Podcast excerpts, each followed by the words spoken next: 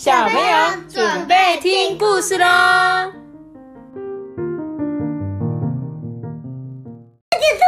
我是托比。好，今天我们要讲的是鲑鱼大王。鲑鱼卵哦，呃，鲑鱼卵是鲑鱼的孩子吧？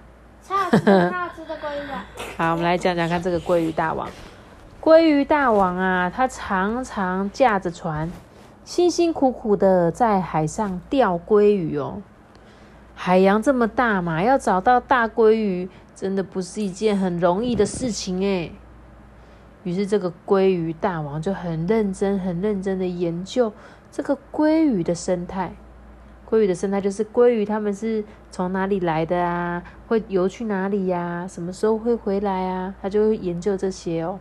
他就发现啊，鲑鱼通常是在河流中孵化成长哦，然后啊，沿着河流游向大海。鲑鱼在大海里长大之后，一定会在算准时间回到它出生的地方再产卵哦。这样你知道吗？产卵就会口成，产卵就会再变成，再变成大鲑鱼啊。所以这个鲑鱼大王啊，灵光一现呢，他想出一个好方法，可以轻轻松松抓到鲑鱼。他就在他们家的后院挖一个水池，在水池中孵化出健康活泼的小鲑鱼。哎，于是这些小鲑鱼啊，就游啊游，游啊游，慢慢长大了。然后鲑鱼大王再挖一条小河，引导这些小鲑鱼游出水池。顺着小河游向大海，哎，聪明吗？嗯，很聪明，对不对？因为他知道鲑鱼会再回来嘛，所以他就直接把鲑鱼产卵的地方养在他家后院。鲑鱼卵在这里，一颗一颗。没有，那是他身上的啦。鲑鱼卵在他的肚子里面呐。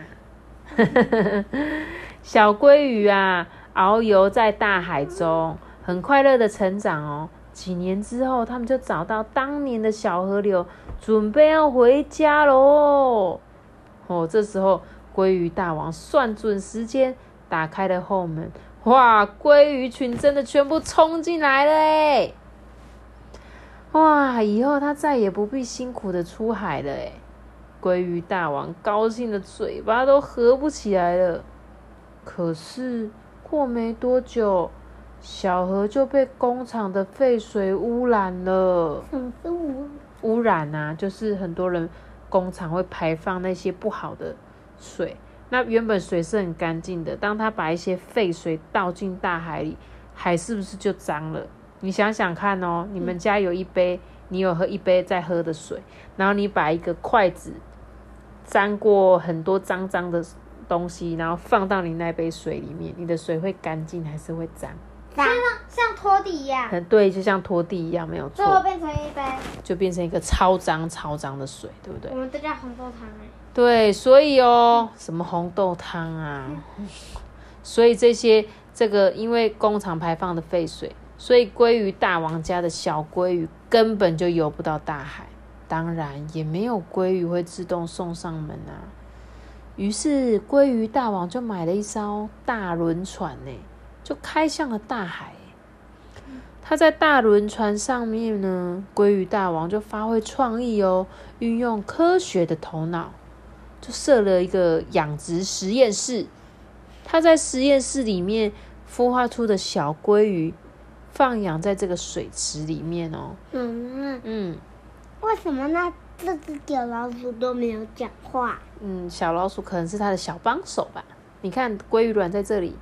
嗯，鲑卵对，有没有？它在这个零的这个瓶子里面放了鲑鱼卵，一的瓶子里面，哎，鲑鱼卵开始要变成小鱼喽。二就是小小鱼，三就越来越大只，越来越大只，到变大的时候，它就放在它的水池里面。妈嗯，所以那个托比吃的鲑鱼就是它，就在它还没变成鱼的时候广阔。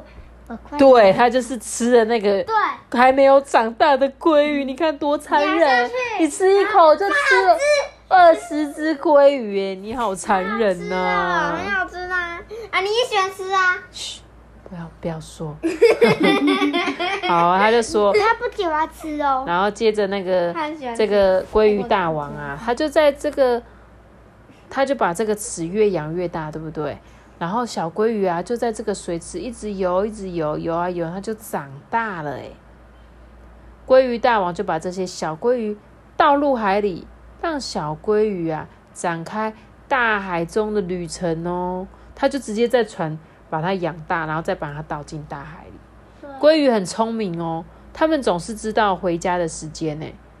鲑鱼大王更聪明，他也算准时间的，就把这个轮船开到当初倒下去小鲑鱼的地方。哎，很聪明，对不对？因为他他怎么知道是在哪里？哎、我觉得鲑鱼大王不是啊，他就他其实捕鱼的人都知道啊，他会设一个点啊，然后他每次都回到那个地方捕鱼啊。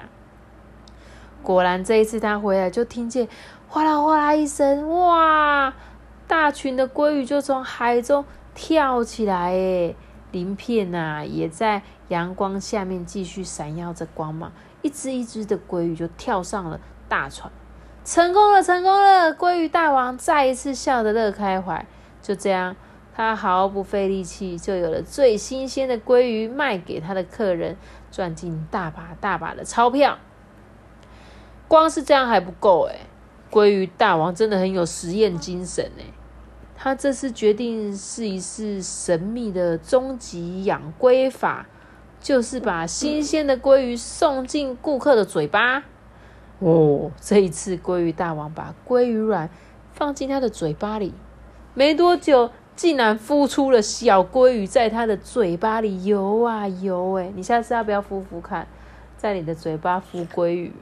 呃，小鲑鱼啊，慢慢长大了。鲑鱼大王来到了海边，把小鲑鱼不不不不不吐向了大海里。小鲑鱼啊，一跳进大海就奋力向前游哦。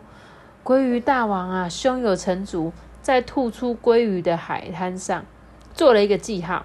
对，好可爱哟、嗯，他在撑着这个鲑鱼大王的肚子。对，所以呢，他就很快乐的回家喽。时间一天一天过去了，小鲑鱼在海里慢慢长成大鲑鱼，跟鲑鱼大王所想的一样，在既定的时间啊，准备返乡之旅喽。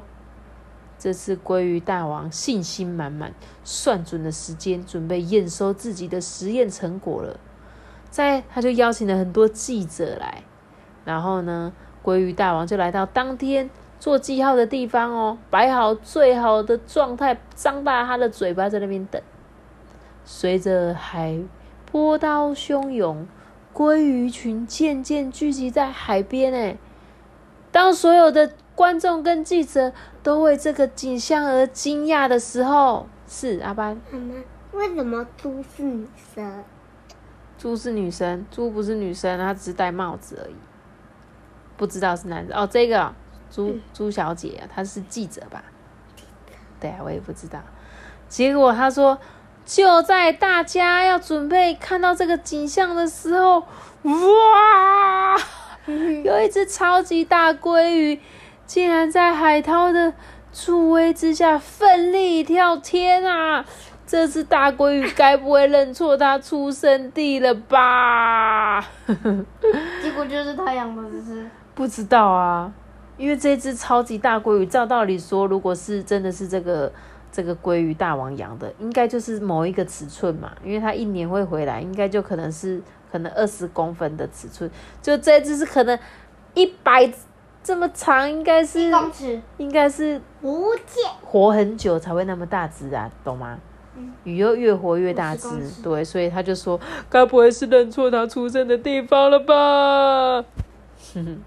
哎、我觉得这个鲑鱼大王真的很聪明哎，超聪明！而且他很有实验精神，对不对？只有他特别要他每次啊都会想方法，而且虽然他想第一个方法就已经可以让鲑鱼回来，但是他又想到第二个方法、第三个方法，所以他很有实验家的精神，对不对？